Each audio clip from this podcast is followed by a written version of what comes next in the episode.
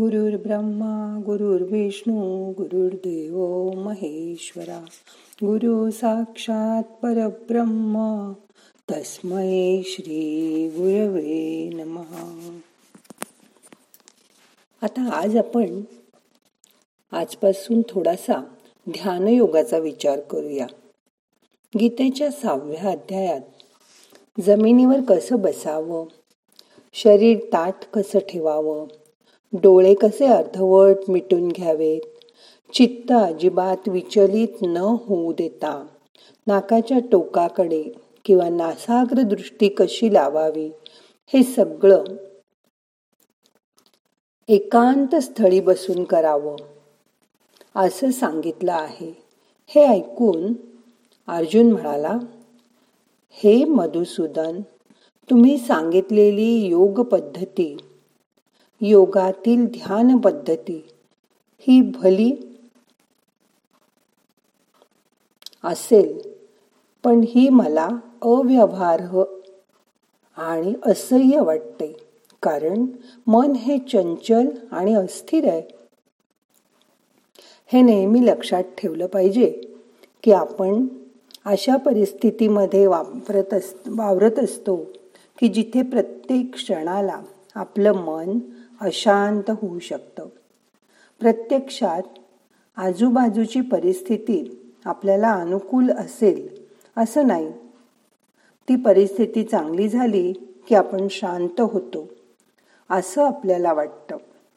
लहानपणी चालायला शिकल्यावर आपण किती वेळा पडतो आपल्याला लागतं. आपण धडपडतो पण म्हणून चालणं काही बंद होत नाही. किंवा आपण ते सोडत नाही.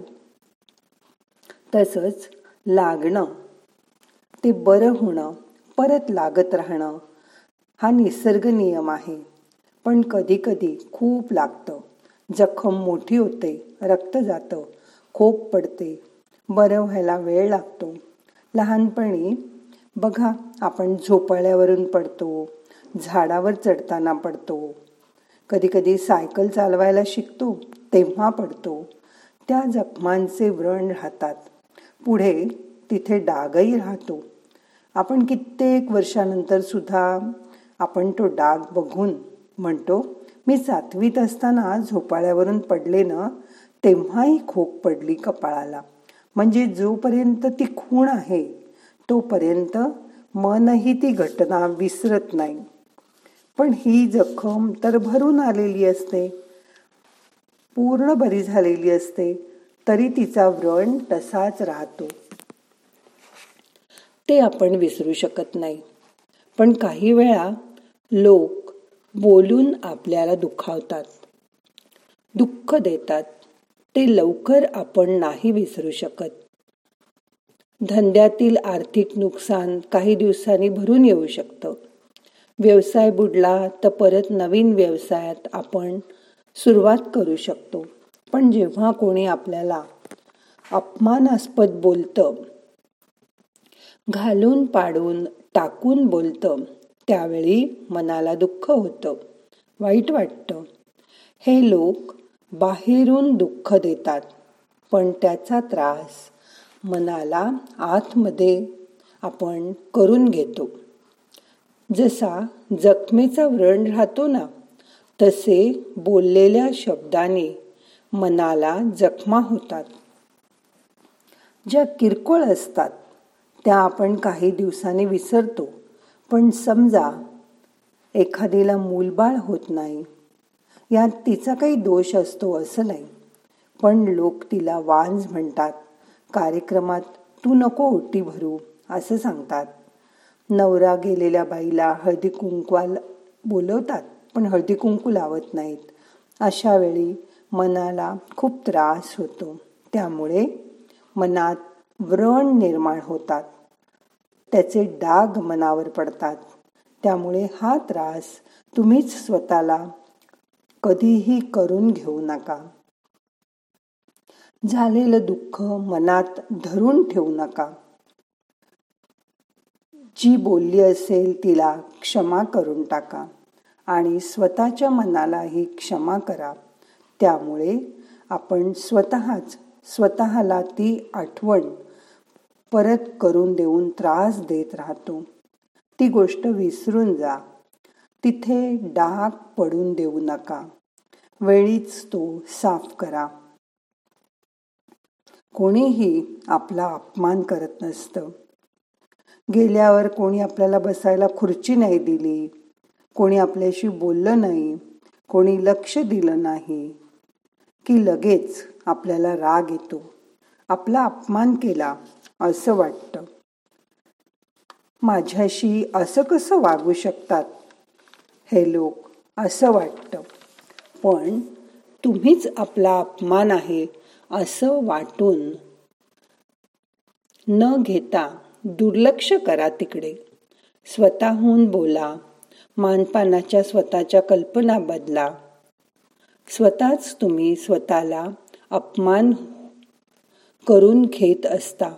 कोणी आपल्याशी कसंही वागेल त्यांनी आपला काही फरक पडत नाही.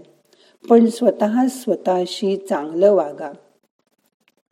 आपण स्वतः स्वतःशी आत चांगलं बोला. दुसऱ्यांनी आपल्याला चांगलं म्हणावं अशी अपेक्षाच मग राहणार नाही. रोज सकाळी ध्यानात. एकच ठरवा मी मला स्वतःला खूप मान देते. आपण स्वतः फक्त स्वतःशी चांगलं बोला. मग कोणाकडून तुम्ही त्यांनी आपल्याशी चांगलं बोलावं आपलं कौतुक करावं अशी अपेक्षाच करणार नाही. कारण इतके दिवस तुम्ही लोकांनी आपल्याला चांगलं म्हणावं आपल्याशी बोलावं आपल्याला मान द्यावा अशी लोकांकडून अपेक्षा करत होतात. पण आता तुम्ही एखादं चांगलं काम केलं की तुमच्या पाठीवर थाप मारा आणि म्हणा विणा तू हे चांगलं काम केलंस हा? आता तुम्ही लोकांकडून नाही अपेक्षा करणार कारण तुम्ही स्वतः स्वतःला मान देता रोज स्वतःशी चांगलं बोलता. मग तुम्हाला दुसऱ्या कोणीतरी परक्या माणसाने तुमचं कौतुक करावं असं वाटणारच नाही.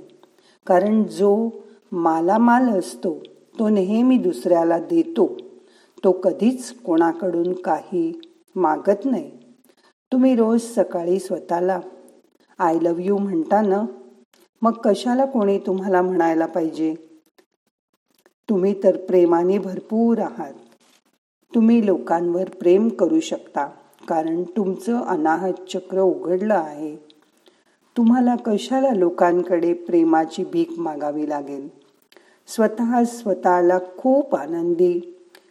प्रेमात असं ठेवा नेहमी चांगलंच बोला.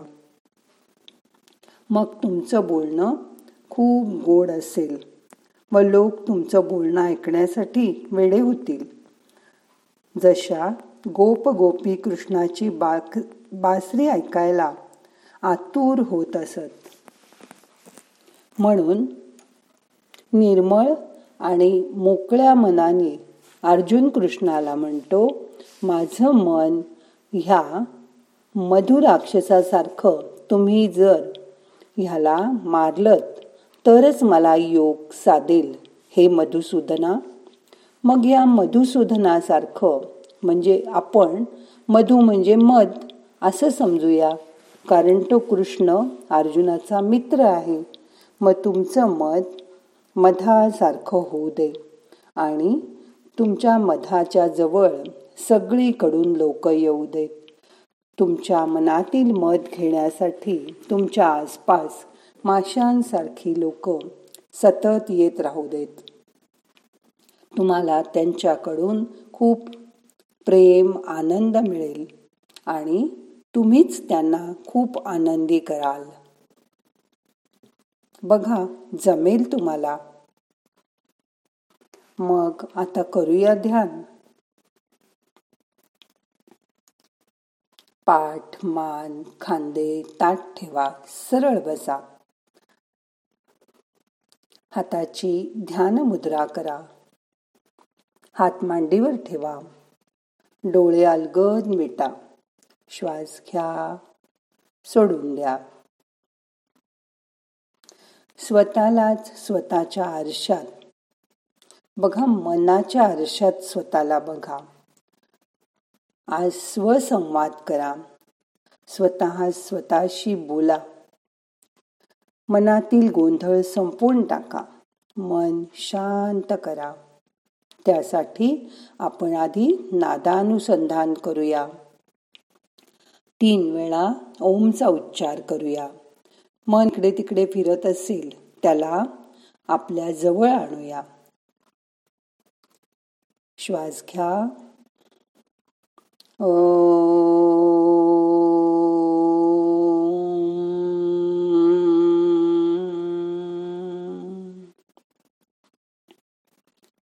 ओंकाराबरोबर आपलं मन आत आणा. आपल्या मनाजवळ जा. आपल्या शरीरात श्वासाबरोबर प्रवास करा. अजून एकदा श्वास घ्या.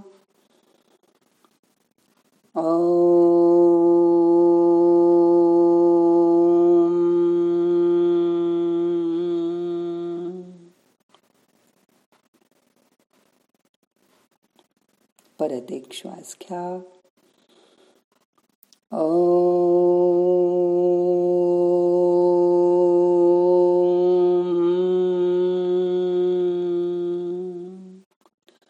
या ओंकाराच्या नादाशी मन जोडून टाका.